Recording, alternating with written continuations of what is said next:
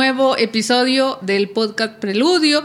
Hoy en esta sesión de música tenemos al pues no sé, hermano, es que es que tú eres muy intenso, o sea, me dijiste experimentrío, pero son cuatro. Es experimentrío más uno.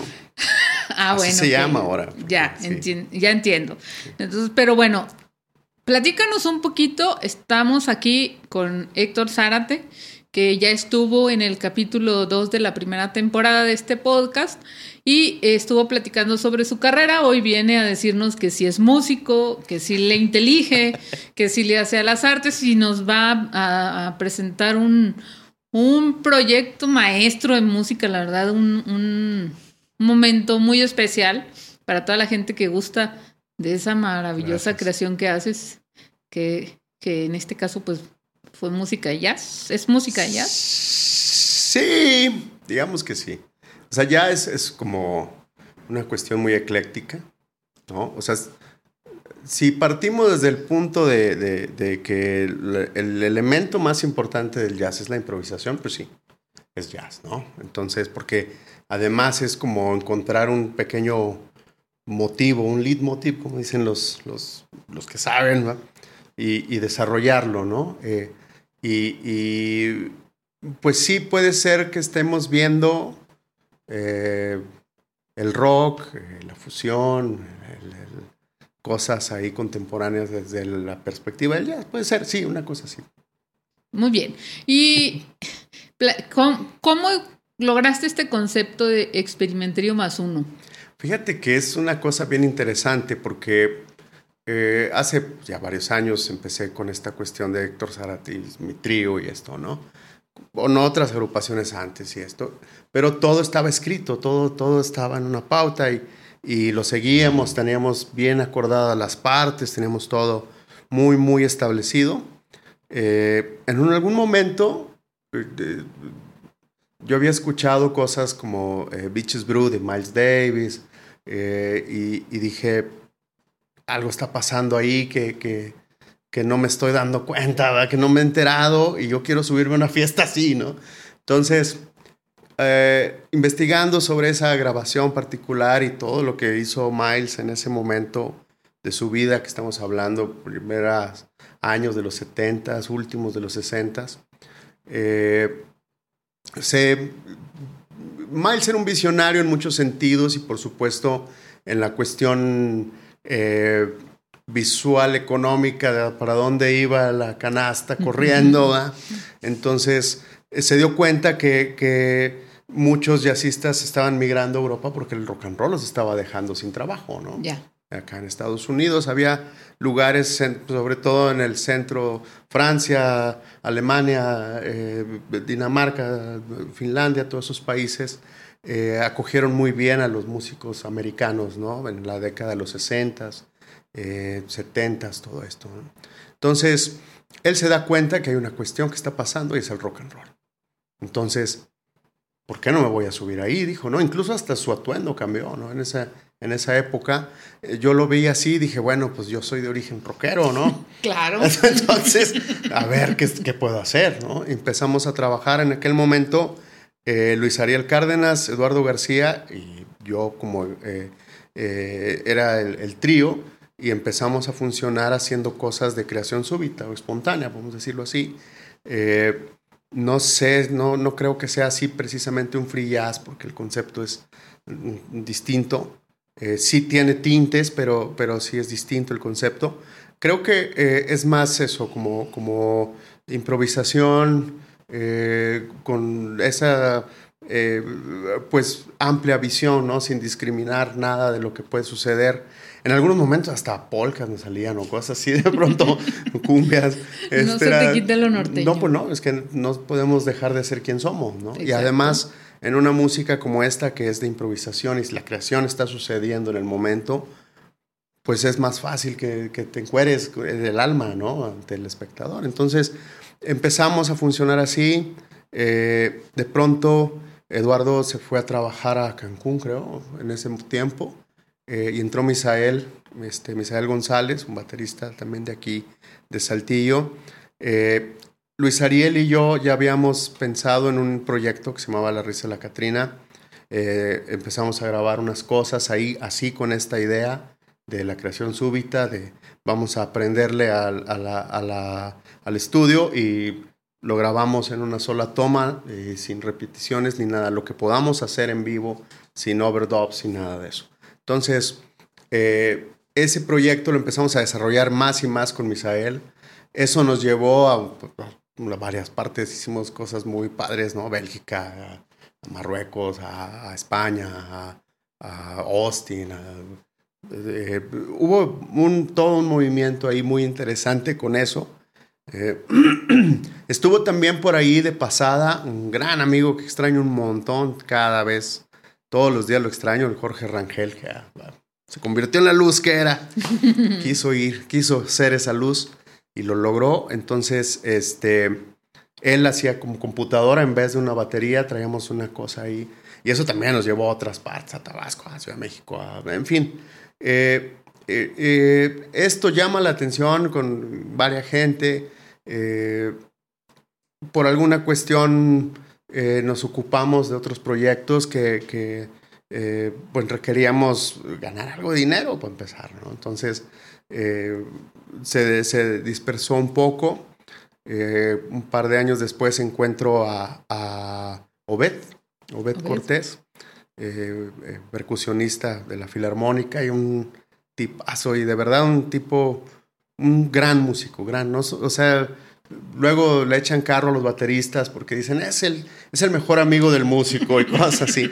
Yo creo que Obed es un músico como otros bateristas que he tenido el placer de trabajar con ellos. Son músicos completos y eso le da una visión también interesante, ¿no? Para, para crear en el momento. Es una cosa además que le encanta hacer.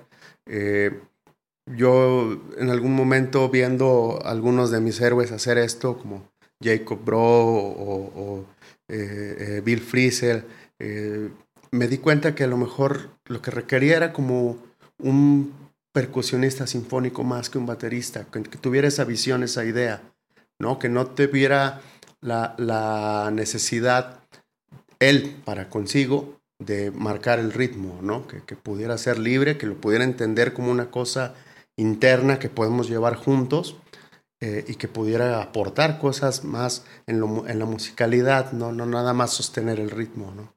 Y al tiempito llegó mi gran amigo también, eh, Silva Regis Llanas. Él cayó de Francia con amor, lo trajo el amor a este país.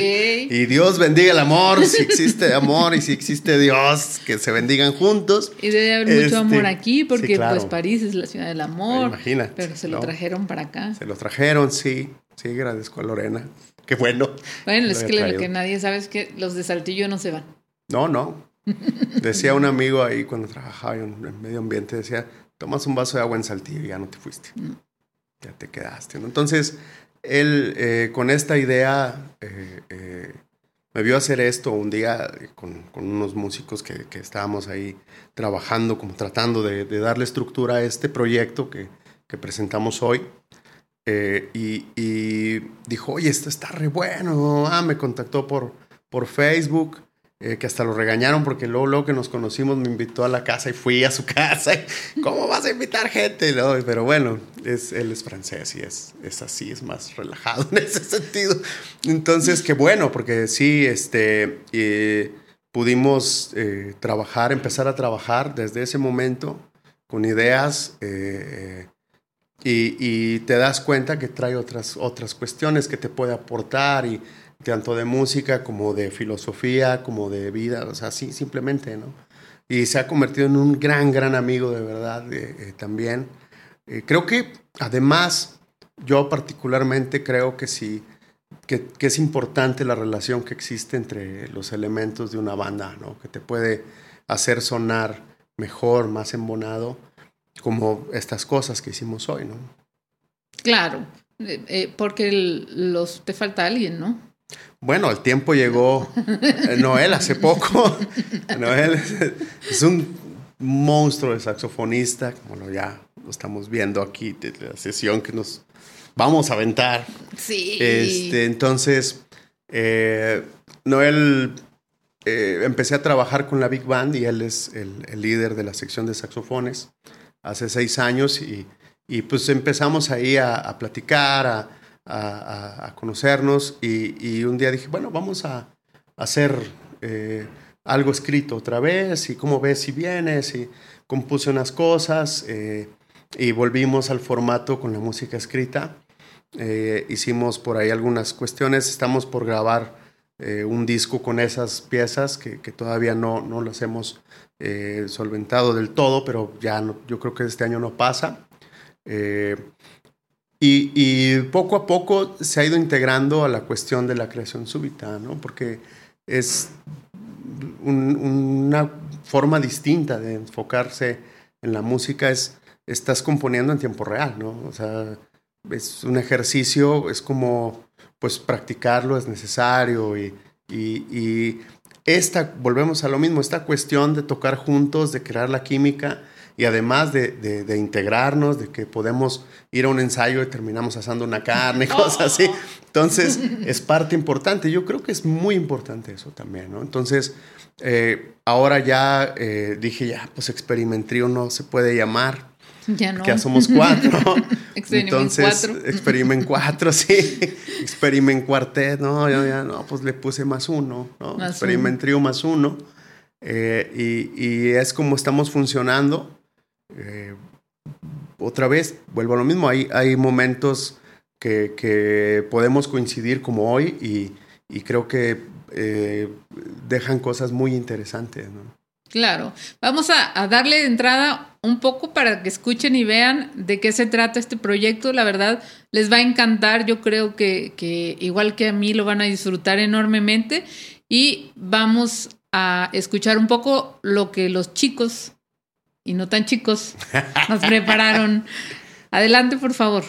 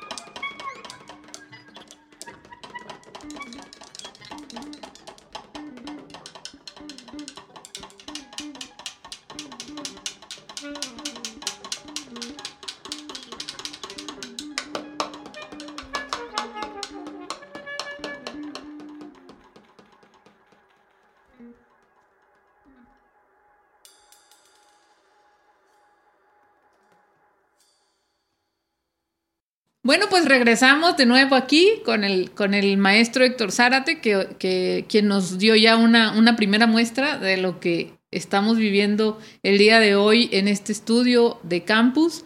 Eh, platícanos un poquito más de por qué jazz y por qué, o sea, e, estos autores que, se que, tomaste para esta selección.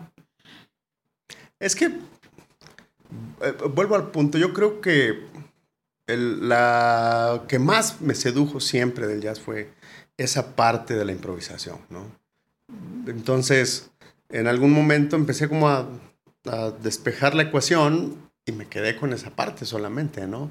Porque luego también hay temas como muy sencillos, ¿no? Que, que eh, Bax Groove o cosas así, que, que, es una vuelta de blues con una figura de cuatro compases cada y, y, y listo. ¿sí? A, a, Júpiter, ¿no? Se van. Entonces, es, es evidente que es solamente una excusa para ir a la improvisación, ¿no?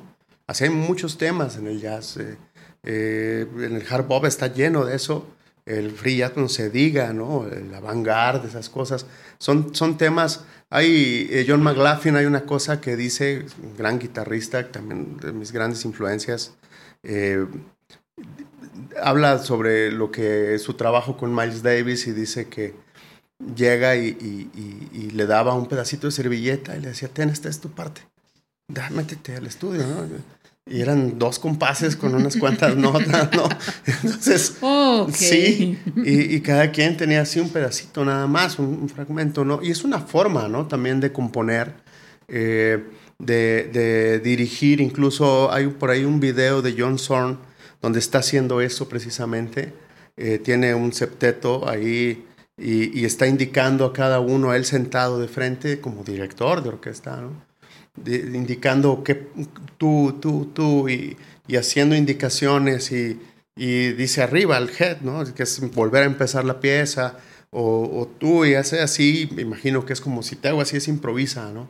Entonces, eh, es una fiesta increíble, una, una forma, eh, a mí me encanta cómo, cómo va entregando cosas con pequeños motivos para cada uno de los instrumentos. Entonces, viendo eso, dije, bueno, ¿por qué no llegar y, dejarles la puerta abierta a, mis compañeros que sé que les encanta esta cuestión de improvisar eh, y además lo hacen muy bien, ¿no? O sea, eh, es un agasajo tocar con ellos. El motivo lo ponemos aquí, llegamos, empieza, lo expone uno u otro.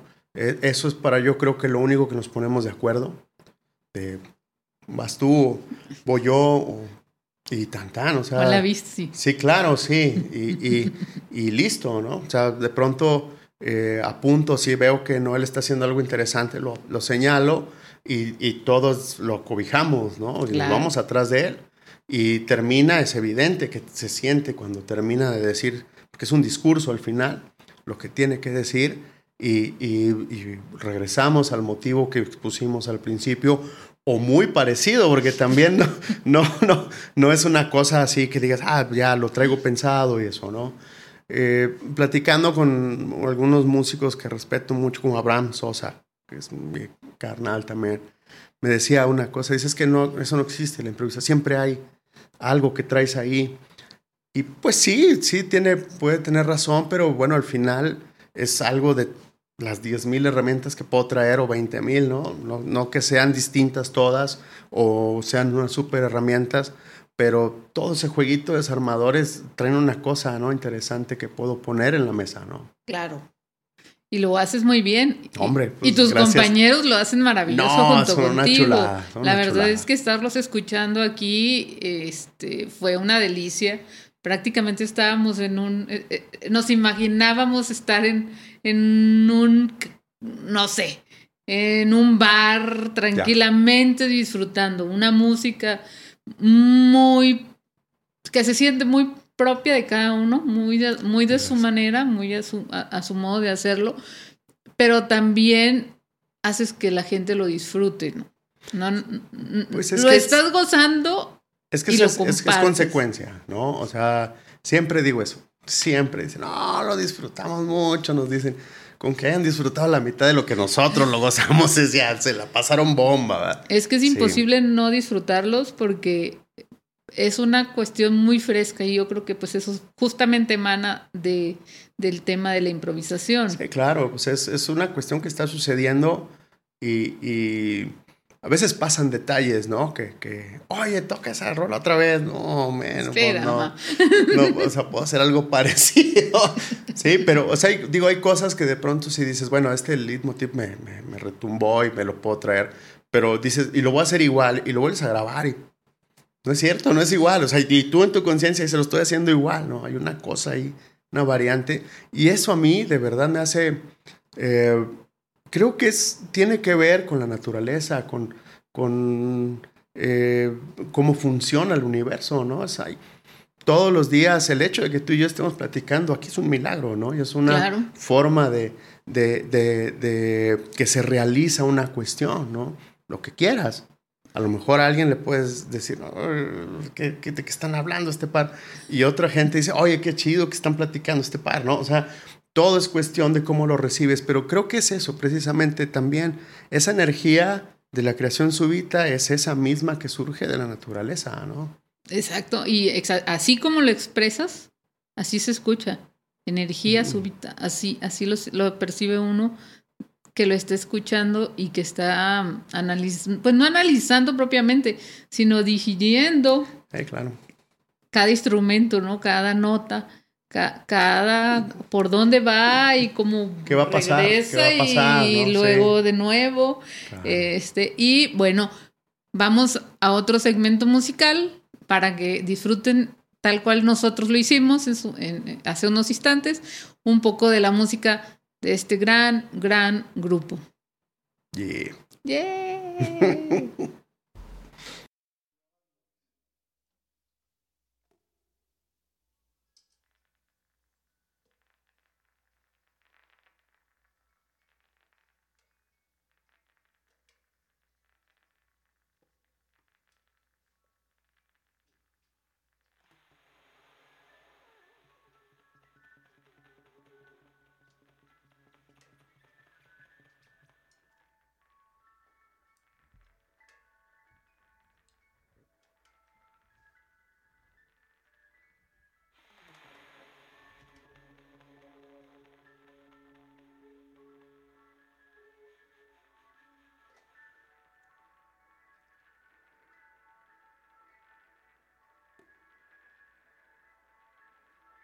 Mm-hmm.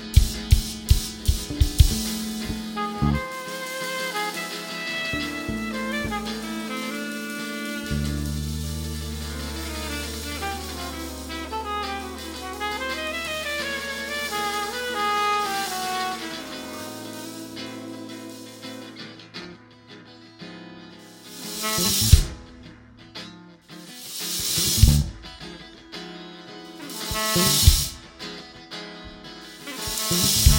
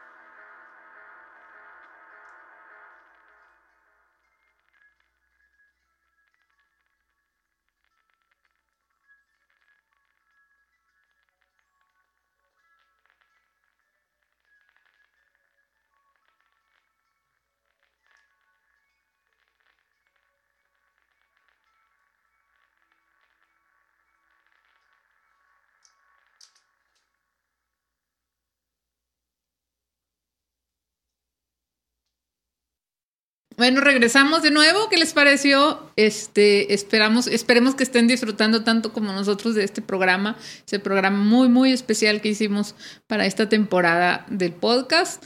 Héctor Zárate, ¿dónde te encontramos? ¿Dónde te vemos? ¿Dónde encontramos al, al Experimentrio más uno? El Experimentrio más uno lo pueden encontrar. Hay un perfil que se llama Héctor Zárate Experimentrio en Facebook. Ahí eh, estamos poniendo todo lo, que hacemos. Eh, en bandcamp.com, ahí encuentran todo lo que hago con Experimentrio, con Risa la Catrina, con Eat Machine, con Tigres de Bor, con todo lo que hago ahí tengo todo. ahí, lo, ahí lo abierto y ahí está a disposición. Algunas cosas eh, pues son de cooperación, pero las pueden oír en línea, están libres. Eh, estoy a, por, yo creo, ya dar mi brazo a torcer con Spotify, ¿va? Porque sí, es una cosa, eh, así lo voy a decir, muy jodida. contra los artistas, ¿no? Porque eh, se gana muy poquito. O sea, alguien está ganando un dineral y no son los músicos. Entonces, yo me resistía, me he resistido todavía porque no lo he subido, eh, a, colaborar con eso porque eh, sí creo que, debe ser más digno el trato con, el, creativo, ¿no? Eh, obviamente como melómano es lo mejor que me puede pasar en la vida, ¿no? Tengo todos los discos del mundo al precio de uno al mes, ¿no? Entonces, obviamente al final no, me los, no los puedo conservar, pero si sigo pagando ese mes, pues ahí los tengo, ¿no? Y, la verdad es que ha sido un, lugar donde puedo abrevar, ¿no? De, ideas, de cosas, de... hay un montón de, músicos que como uno eh, lo conocen en su región, en su lugar de origen, eh, pero eh, no, no, o sea, de pronto dices, oye, ¿quién es este tipo que bien toca? Y lo googleas y no hayas nada. ¿Qué está pasando? Es un, y de pronto ya sale ahí una nota en un periódico en Indonesia que el tipo toca en una esquina y es un valor que él la lleva y dices, está bien perro este vato. o sea, es así, ¿no? O sea, he encontrado, hay un pianista japonés, Ryo Fukyu, que, encontré ahí precisamente. Dices, qué maravilla de pianista. Y murió, eh, su, cumbre fue eh, mediados de los 70, murió creo en el 2000, una cosa así. Eh, pero tiene unas joyas de disco, de verdad. A trío esas sesiones en vivo en, un bar que él tenía y que se dedicó a tocar en ese bar en Osaka. Dices, esto, o sea, sin Spotify no sale, ¿no? Entonces hay una cosa ahí como que dices, bueno, el músico sí está enojado con Spotify, pero el melómano está muy agradecido, ¿no? Por supuesto. Entonces, digo, ¿por qué no poner a disposición mis cosas ahí? Al final, pues bueno, como quiera, teniéndolas guardadas en un disco duro, tampoco voy a ganar nada. Entonces, ya he perdido, bueno, que alguien se enriquezca con mi música, pero pero bueno, no, o sea, ponerla a disposición y poder compartir, ¿no? Con más gente, eso, ¿no? Por supuesto. Pero además por, porque no... Ya eres parte de, de, de un mapa de, de jazz. Entonces, necesitamos saber dónde estás. Sí. La gente necesita ubicarte. Sí a, raíz del Atlas que, se publicó y que estuvimos platicando en, en, el, en el podcast correspondiente, eh, te ubicamos en mapa, en tiempo, en lugar, pero ¿dónde está la música? Y sí, pues eh, desafortunadamente, digo, yo ignoro cómo funciona mucho, muchas veces este tipo de plataformas, pero el simple hecho de que, de que estás ahí te hace, te permite llegar a muchos rincones que, que, de otra manera no lo harías. Sí, al final, eso también, eso creo en el podcast, en el podcast correspondiente, lo platicamos. o sea, es, es, eso, ¿no? O sea, al final muchas de las cosas que me han pasado han sido porque he puesto mi trabajo a disposición. y, y, sin el, o sea, malamente, pero también es un doble filo ahí, ¿no? O sea, el hecho de, hacerlo desinteresado y no buscando una remuneración eh, eh, ha hecho que la remuneración haya llegado de otras formas, ¿no? eso de, poder ir a, presentar mi música a otros lugares es, y que te hablen por eso, ¿no? Porque dices que quiero que vengas, tu música, la traigas a este lado del charco, dices, o sea, te, tiembla la abuela, ¿no? Dices, ok, bueno, sí voy. Entonces, eh, eh, sí tiene uno que valorar y tiene uno que aprovechar las herramientas que existen, ¿no? Para darte a conocer. Le platicaba yo a un amigo, Picu Soto, que, que eh, cuando yo tenía 20 años, 19, que mi grupo de rock, Slavia, hacíamos paquetes así con un VHS y un así un, un legajo de con fotos y, y un montón de cosas, ¿no? Y lo metías en un sobre de papel manila y ahí vas al juntabas finalmente los no sé cuántos pesos costaba enviar un paquete. Y, y, pues ya lo vamos a enviarlo a ver si ahora sí en otro festival nos aceptan y a ver si en esta disquera. Sí, claro. era así, eran botellas al mar, ¿no? ¿Quién sabe cuántos de esos sobres se hayan abierto realmente? Si llegaron no llegaron. Sí, claro, o sea, no había garantía de eso, ¿no? Ahora sí. Ahora hay una garantía de llegar directo a la escucha, ¿no? De verdad hay gente que yo he conocido ahí en Spotify, dices, ¿qué es esto? O sea, de verdad, gente que está haciendo una música increíble y me recuerda a, en una ocasión, eh, trabajando con el doctor Alfredo Flores, un, gran, gran eh, conocedor de, de cactáceas, estábamos en un libro juntos. Eh, yo tomando las fotos, él diciéndome cuál, a cuál es. que canta, tú, cantando, ahí. no, yo tomando fotos. Inspiración. Entonces, este, me dijo, me hizo una pregunta, me dijo, ¿tú cuándo crees que se, ha hecho la mejor música? Y no, no, los 70 y final de los 60, luego, luego, ¿no? Como dijo mi gran amiga el lugar común. Este, y, me dice, no, en este momento se está haciendo. Ahorita que estamos platicando tú y yo, se está haciendo la mejor música. Y va a venir mejor. Y yo así, pero es que hay que buscarla ahora. Antes era la música que, se comercializaba, ¿no? Ahora hay que ir por ella, hay que buscarla. Se está sucediendo en todos lados, en cualquier parte del mundo, en una recámara, alguien está grabando lo que podrá ser el próximo Kind Blue, ¿no? Con su, con la, además con la tecnología que con una grabadora puede ser un disco, ¿no? O sea, ya una laptop, un, celular puede ser un disco. Entonces, eh, creo que es, es importante eh, poder echar mano de esas herramientas, que además, digo, el costo, si lo piensas bien, es un par de cervezas en cualquier bar o cosas así, ¿no? ¡Ah, cerveza! Hoy la vez pasada tuvimos cerveza. Sí, hoy nos faltó. No, no, no, está bien. Productor.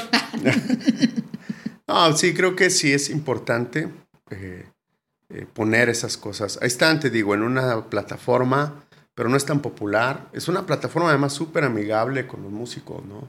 Se queda con el 30% del total de lo que vendes. Ya. Eh, y, y cada un viernes al mes es todo para ti. Entonces, si tú haces una promoción de oh, este viernes es el, no me acuerdo cómo le llaman, no tiene un nombre particular, eh, el especial para los músicos. Cómprenme los discos y de pronto si me compran así 10, 15 personas discos, y muy padre, porque además eh, no, es, no es caro, ¿no? O sea, tú le puedes poner el precio o le dejas abierto a que cada quien pongas eh, lo que quieras pagar por la música y la puedes descargar. Además es en alta resolución, es como calidad de CD. Entonces eso también está padre, ¿no? Que, el trabajo que te metes haciendo mezclas, masterizando, de pronto lo oyes en Spotify y dices, ay, le faltan cosas, ¿no? que se oían.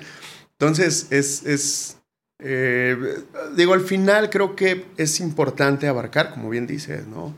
Pararme en el mapa y decir, aquí estoy. Y, vas a ver que sí lo voy a hacer. no, lo estás haciendo. Sí, sí. Lo estás haciendo. ya. Bueno, sigamos entonces con, con otra pieza de esta maravillosa música que tenemos el día de hoy en este campus. Eh, disfrútenla, por favor, porque está hecha para todos ustedes y adelante con ello.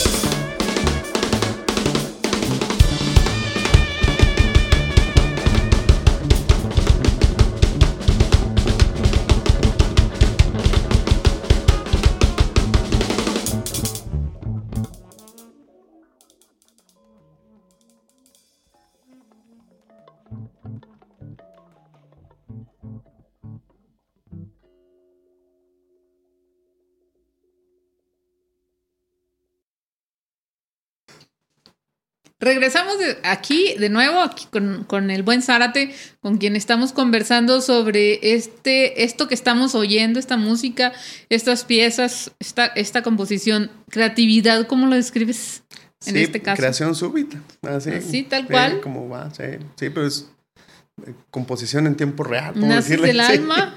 Sí, claro, es que, como te decía ahorita, es, es crear un motivo, soltarlo ahí como como una baraja, es como si estuvieras jugando al uno, ¿no? Avientas una barajita y puedes, tienes dos opciones, o tienes el color o tienes el numerito, ¿no?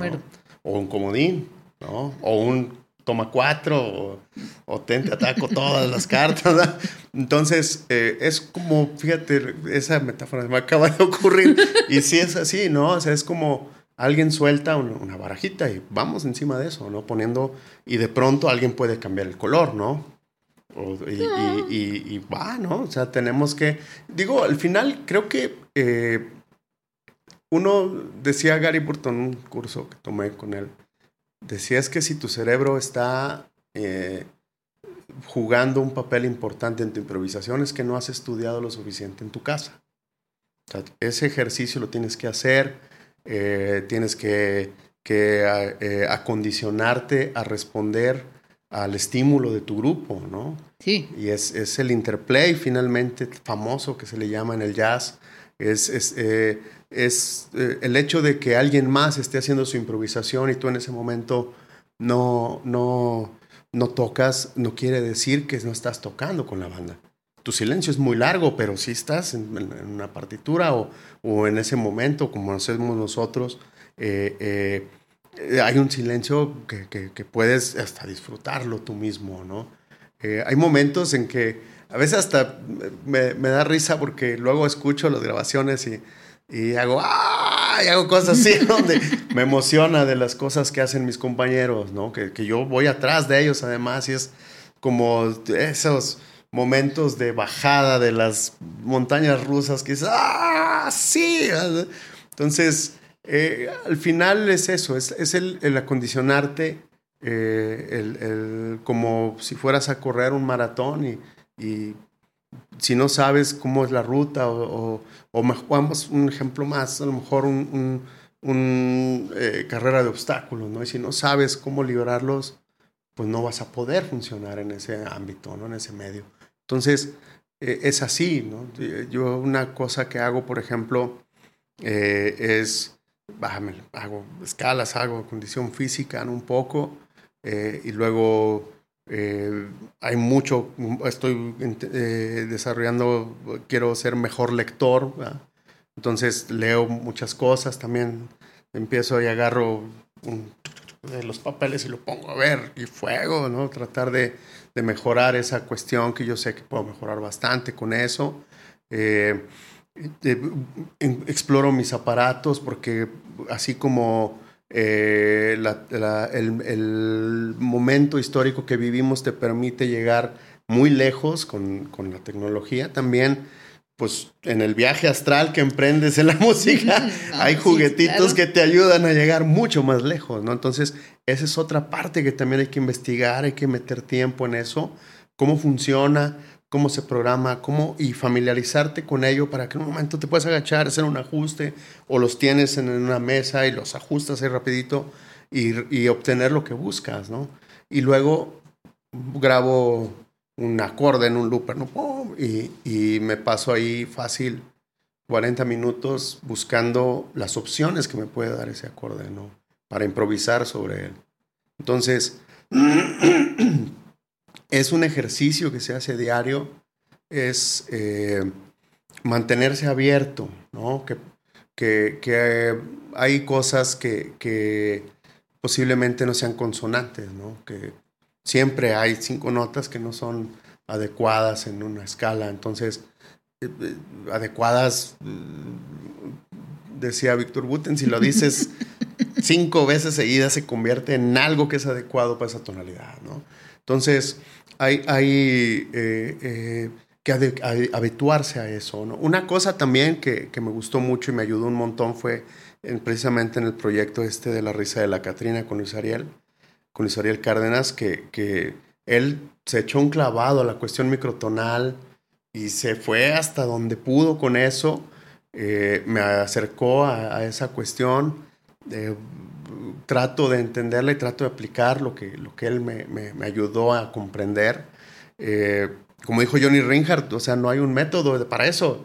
Eso está virgen, eso es monte, ¿verdad? Dice, Mamá, sí, cuando yo llegué, dale, todo eso era monte. Sí, eso, así en pocas palabras me dijo eso. Cuando le pregunté a Johnny Reinhardt, que es un gran fagotista neoyorquino, eh, eh, enfocado a la cuestión microtonal completamente. Lo conocimos por Ángel Blanco okay. guitarrista de aquí, de.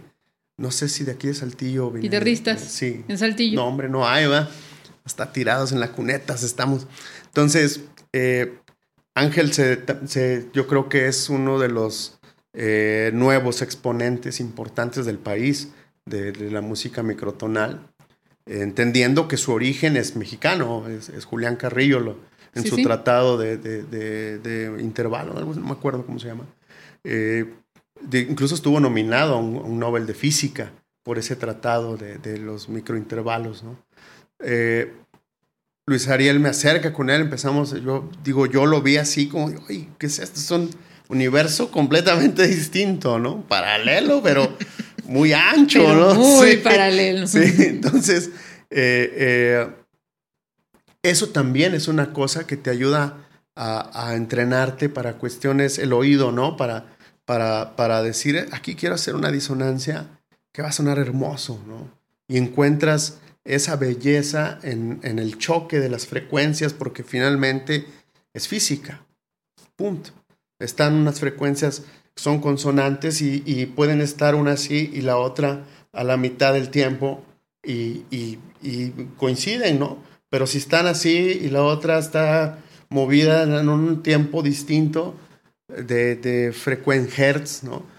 Eh, hay un choque de ellas que yo he encontrado una belleza en ese, en ese, en ese sonido. Eh, ben Monder hace una cosa eh, increíble con esa, con esa cuestión de la, de la disonancia. Y, hay belleza ahí. A mí me parece que, que, es muy expresiva, que hay, hay un terreno que es monte y que puedes construir lo que quieras ahí porque nadie te va a decir que está mal. Eso me dijo Johnny Reinhardt. Le dije, oye, ¿cuál es el mejor método para acercarme? dice, pues el tratado de Julián Carrillo y lo que tú quieras. Y, yo, y me dijo una cosa bien linda, dice, imagínate que dentro de 200 años haya un tipo como tú preguntándole a un tipo como yo en algún lugar de, del mundo, que, lo que dejemos, dice, este, y diga, oye, pero ¿cuál es el mejor método de música microtonal? Y diga, oh, mira, pues el enfoque de Reinhardt era este, el enfoque de Zárate era este. Dice, ¿por qué? No sabemos. Dice, o sea, nadie de los que estudiamos dijo, voy a hacer un método para que me estudien dentro de 200 años. No, o sea. Un método micro. estaban buscando su, su, su onda, ¿no? Su, claro. su, su voz, su, su forma de hacer las cosas. Entonces, digo, es, me dio risa, no lo espero eh, que suceda, pero, pero es, es eh, hay ahí un océano, no es un arroyo. Es un océano y es un océano 128 veces más grande del que conocemos y, y hay a dónde ir, hay un montón, ¿no? Claro, es, este, así más o menos Luis, Luis el día que estuvo por acá hablaba un poquito sobre, sobre el tema de, de la música microtonal. Sí, lo tiene Y mucho es- más claro, sí. Está, la verdad, bueno. Sí, sí, no, bueno, y además pareciera como que es muy ajeno, pero No, está ahí en todo, en, muchas cuestiones, sobre todo eh, el, eh, ese del, del santo es una, es una cosa ahí que, que, que es música microtonal incluso, ¿no? El theremin este es un instrumento muy interesante, ¿no? Que funciona solamente con tu energía, cómo te acercas a un dispositivo, es maravilloso, ¿no? Y, y, eh, está estamos rodeados de ella, ¿no? imagínate cuando estás de mal humor y quieres azotar la puerta. No, pues, imagínate. No, ahí digo, eso, hay un, una- hay un disco que hice hace algunos años eh, con, con un apoyo del PEGDA, este, que llamé Paisaje Sonoro de la Espera. Eh, y Sí, lo recuerdo. son músicas construidas con sonidos grabados en ambientes que comúnmente asociamos con la espera. Una sala de hospital, un, un eh, semáforo, un eh, trámite, un lugar donde va a ser un trámite, todo esto, ¿no? Incluso por ahí alguien me, do- me donó los sonidos de sus latidos de su bebé durante Ah, la gestación y también ahí hay algo con ellos, ¿no? Entonces, eh, hay, eh, es, finalmente es la reorganización de sonidos cotidianos eh, para hacer música, para tener patrones, para tener eh, momentos y, tener a base de sonidos completamente habituales, eh, pues un discurso, ¿no? Construido a partir de eso. Creo que es como un collage, ¿no? Le podría llamar un pintor collage, ¿no? Distintas cosas ahí. Claro. Pero por ahora No, pues vamos. vamos con la música, eh, a disfrutar otra, otra pieza y regresamos para cerrar este capítulo.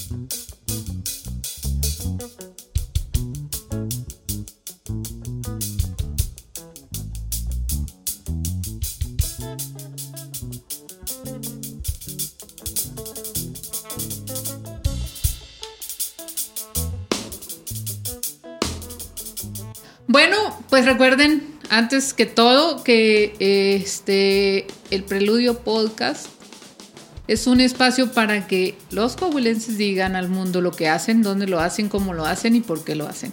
Esta es una muestra, una pequeña muestra, pero realmente una monstruosidad. Realmente, lo que ustedes, hicieron el día de hoy real, no tiene. sí tiene madre. Es la naturaleza, su madre, ya acabamos no, de decir. O sea, este, no tiene explicación. Pues. ya, Digo, todos quedamos sorprendidos aquí. Ah, qué bueno. Es que esa es la idea. De- de- desde el técnico, bueno, cuando, cuando vio el monitor al final y vio las líneas de- del sonido y dijo, ah, ¿qué voy a hacer con todo esto a la es hora que, de... digo, al final ese es. Eh, es importante las dinámicas, ¿no? Es- o sea, es- son necesarias. se abre y se cierra la- el WAP y dices, ¿qué está pasando aquí? Pero sí, digo, creo, es, es yo creo donde está la, ex- la expresión de la música, ¿no? En las dinámicas. Eh, y, y estos tipos, de verdad, que, que más allá de ser compañeros de, de banda, son grandes amigos míos. De verdad, de eso no, yo no tengo dudas. Eh, eh, la música ha sido el pretexto para encontrarnos, como con muchos otros, ¿no? O sea, al final cuando compartes la música, compartes cosas muy profundas de ti, ¿no? Entonces, es como una relación de amor, realmente una forma de, de relación de amor, ¿no? Siempre lo he dicho, me han roto mucho más el corazón los hombres que mujeres, porque he tocado con más hombres que con mujeres. Entonces, Sí, pero co- cobra completamente el sentido porque están entrelazando. Sí, claro. Sí, El- estamos haciendo un pastel y todos tenemos nuestro ingrediente, ¿no? Y, y- y la generosidad de ellos es a prueba de balas, ¿no? Están puestos siempre, dispuestos, eh, con un gran humor, con, eh, nos divertimos desde que estamos conectando los perros ya y, y acabamos y nos seguimos riendo. o sea, es padrísimo, ¿no? Creo que, que eh, podría yo invitar a los, a los músicos que nos estén escuchando tengan su dosis de improvisación diaria, porque es importante, ¿no? Digo, todos improvisamos. Ahorita yo estoy improvisando esto que estoy diciendo. ¿no? No, yo también. Sí, por eso, o sea, al final eso es, ¿no? O sea, yo no traía un script de, de todo esto, ¿no? De, eh, es, es, es la vida, es la naturaleza que te dicta y te dice cosas. Entonces, gracias por todos los que me han regalado su talento, eh, su arte, ya lo han compartido conmigo y han permitido yo poner mi nombre arriba de eso. Es gracias y por supuesto principalmente a, a Obed, a Noel y a Silva, que son una maravilla de músicos y ya lo estamos escuchando aquí en esta sesión, ¿no? Sí, no, y, los, y lo estamos disfrutando y ojalá que todos, todos ustedes también lo estén disfrutando junto con nosotros porque es un talento el que ti- tienen los cuatro y si lo amalgamas de esta manera tan perfecta en que lo, que lo hacen, es una delicia. De verdad es otro, otro ambiente, otro mundo Muchas gracias. y, y se agradece mucho poder escucharlos y escucharlos en vivo es todavía sí. muchísimo más maravilloso. Sí, es que es una experiencia. Eso. Y luego se vuelve esa simbiosis, ¿no? Con el público. Está padrísimo porque de pronto se prenden y empiezan a aplaudir. Y, y también es otro, otro agente que entra a tu improvisación y empieza a trabajar con ellos. Está padrísimo eso. Sí, claro, es que eh, eh, eh, es la idea, Sí, claro. Sí, sí. que el que escuche, Sí, sí, totalmente. Incluso es en, en- cuando voy a, a tocar a, a donde sea, a mí me encantan los lugares pequeños, ¿no? Y si podemos poner el escenario al centro de la gente, como ruedo, le llaman una cosa así. O sea, por ejemplo, yo a tocar en Palenque sería feliz. y si me pagan a los No, que bueno, le pagan a los que tocan Más ahí. feliz ¿no? todavía. No, digo, o sea, esa composición es padrísima porque además no solamente están pasando cosas en tus manos con tu instrumento, están pasando cosas en tus pies, están pasando cosas eh, en los pies de Silva, en, lo que hace Obed, es impresionante la independencia de sus miembros. Eh, todo es, es, apreciable y todo tiene un valor, ¿no? Y, vale la pena mostrarlo, ¿no? No, y, y, y disfrutarlo. Sí, claro. ¿Quién no paga? No, bueno. no, no, mira, vamos a esto. Este, es, la idea precisamente es que el arte se convierta en un modo de vida, ¿no? Debería, ¿no? debiera ser así. Sí. Es, es la idea. Sí, digo, es posible. Es posible, ¿no? Eh, hay formas, hay momentos, eso también lo he entendido a, a, mis 40 y casi 50. Lo he entendido, ¿no? Finalmente, o sea, eh, hay momentos, digo, eh, yo he acompañado a, a, a Serna, que es un gran amigo mío, cantante de banda. Eh, acompaño al Burus, que es un cantante de trova. Acompaño a Arita, que es una gran cantante de funky y de reggae. Eh, toco con bandas de reggae. Toco con gente, con mis amigos de, de Cubanísimo, Monterrey, voy, toco con ellos y hacemos otra cosa distinta, ¿no? O sea, al final creo que, que, que es, es la versatilidad te da la forma de vivir del arte, ¿no? Claro. Eh, ya cuando viene el proceso creativo, creo que ahí sí hay que hacer una inversión de tiempo, hay que hacer una inversión de esfuerzo, eh, una inversión económica también, por supuesto, para materializar esa idea que tienes. Y si eres capaz de ponerlo en un papel y, en un proyecto bien redactado, pues puedes buscar una beca. Yo he hecho así proyectos que no haría yo de mi bolsa, no porque no quiera hacerlos, sino porque eh, sé que es una cuestión meramente creativa y no se busca una parte, o sea, que sea un negocio redondo, ¿no? Claro. Hay otro tipo de proyectos que sí funcionan a partir de eso, ¿no? De, generar el recurso para poder invertir en lo que quieres hacer realmente, ¿no? Y es, creo que no solo en la música funciona, creo que en cualquier profesión funciona eso, ¿no? Sí, no. Entonces, al, al final del día todos tenemos que comer. Claro, Claro, y los hijos no te dicen. los hijos no te dicen. Comen como si te odiaran. y en la adolescencia más. Ay, olvídalo. no, digo, es, digo, es, es, es eh, eh, creo que sí es posible. Eh, esto de la pandemia fue una cosa tremenda. sí, creo que nos enseñó nuestra fragilidad, tanto como física, biológica, ¿no? Eh, psicológica y económica. Y económica. todos nos puso una arrastrada. Todavía nos está sí, Claro, claro, o sea, seguimos en eso. Eh, al final creo que ya nos acostumbramos, esa cosa sigue ahí. Sí. Y, pues bueno, va a seguir por los siglos, ¿no? Entonces, creo que nos vamos a ir nosotros, esa madre va a seguir ahí dando lata. Pero, pero eh, al final es, es no está mal, eso es una cosa también que aprendí, ¿no? Que hagas otras cuestiones para abrevar y para, para eh, soportar este proyecto creativo. Eh, y, eh, digo, yo creo que haría muy mal si yo me quejo del arte. yo te golpearía. Porque sí, me ha dado mucho más de lo que yo pude haber esperado en mi vida completa y creo que vienen todavía cosas mejores todavía. Por supuesto, claro, claro que sí.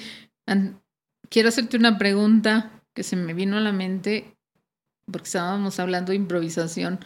¿Cómo se sienta Héctor Zárate en la Saltillo Big Band con ah. partitura? Oh, pues está padrísimo porque es la pasadera de aceite. Sí, no. Pero terminas improvisando o no? Hay momentos, sí, claro, hay, un momento, porque es la esencia del jazz. Sí. Hay un momento en que te dicen, esta es tu parte y esto es el camino, ¿no? O sea, ese es, lo que tradicionalmente hace el jazz. Este es el tema y sobre este tema, eh, esta secuencia armónica, vamos, viene tu parte de improvisación, que también es, es, es, bueno, es la esencia real, así como en la parte más eh, conservadora del jazz, vamos a decirlo, es así como funciona es la parte más, más eh, original, auténtica, ¿no? Ya lo demás viene a ser como eh, ejercicios de, de, grandes maestros que, que empiezan a buscar otros horizontes, ¿no? Eh, pero ha sido una gran escuela para mí la Big Band. Además de que también una maravilla de amigos que he hecho ahí y somos muchos, además se hacen las fiestas en no, rapidito, ¿no? A, lo que voy es, estás, estás y llegas a tu momento de improvisar y te arropa. Claro, claro. Que son 20 músicos, ¿cuántos son 20? Sí, 20, 22 ya con los cantantes. Entonces, eh, eh, está, padrísimo porque, porque eh, realmente a mí me encanta la música de Big Band. Eh, pero uno de los principales motivos por los que pedí la oportunidad de entrar, porque yo la pedí, o sea, eh, eh, a Martín le marqué un día, le dije, oye, yo quiero. Yo quiero. Sí, yo quiero, este, uno de los, de los motivos fue precisamente mejorar mi lectura. Ya. Entonces, si no, soy un poco perezoso de pronto para algunas cosas, y dije, bueno, si no hay alguien que me esté, órale, tienes que leer, eh, pues no, no me voy a sentar a eso. Entonces le digo, oye, dame los papeles, Simón, pasten. ¿Quieres leer? Lee. Entonces está padre, ¿no? O sea, digo, eh, hay, hay eh, papeles muy sencillos y otros de verdad que, ¿qué es esto? este, pero sí, sí, eh, ha sido una gran escuela para mí. Es un proyecto además hermoso porque 22 músicos que de verdad nos mueve solamente el amor a la música. No hay otra cosa. No hay, ahí es un proyecto independiente con tantos músicos que lleva, creo que, siete años. No sé si haya otro, ¿no? O sea. Así sobreviviendo así. Sí. Sí. Y ahí brincamos una pandemia y seguimos activos durante la pandemia y eso. O sea. lo que cabe, ¿no? Sí, claro. O sea, hay, hay eh, eh, elementos muy valiosos. Eh, hay cosas que, que, hacemos ya de grandes orquestas, ya arreglos que, que, así hemos tomado por ahí o hemos comprado. pero también hay, hay, gente que está arreglando. Ahí Max Díaz es un, joven, muy, muy joven fagotista que, que, ahí toca el, el barítono en la, en la orquesta y está haciendo unos arreglos que a llorar sangre, todo a la leer. O sea, yo decía, no, se me hace que yo estoy valiendo caso porque me falta de amar. Y un día dijo uno de eh, los músicos que compartimos con la Filarmónica, ¿no? Que son músicos eh, creados como músicos dentro de, ese medio, ¿no? de conservatorio y, y, la lectura por adelante y eso. Oh, Maxito, no me andes haciendo esto, ¿por qué haces esto? Dije, no, entonces no, nomás soy yo, si sufrimos todos. Pero son arreglos padrísimos, ¿no? Es un tipo, a mí me parece Max es un gran, gran músico, ¿no? Noel hace cosas también padrísimas y ahí hay, hay gente ahí que, que de verdad vale la pena. Es un proyecto hermoso y me ha enseñado un montón, ¿no?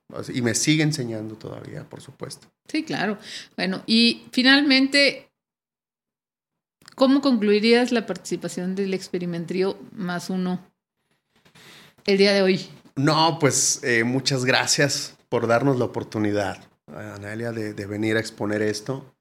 Eh, gracias a mis amigos, a Noel, a, Obed y a Silva, que, a la primer llamada batiseñal de volada fuego dijeron sí, vamos, eh, y, y, están puestos y dispuestos para hacer esta, música materializarse. Al final, nosotros somos conducto, ¿no? La música existe ahí, un universo, otro universo paralelo.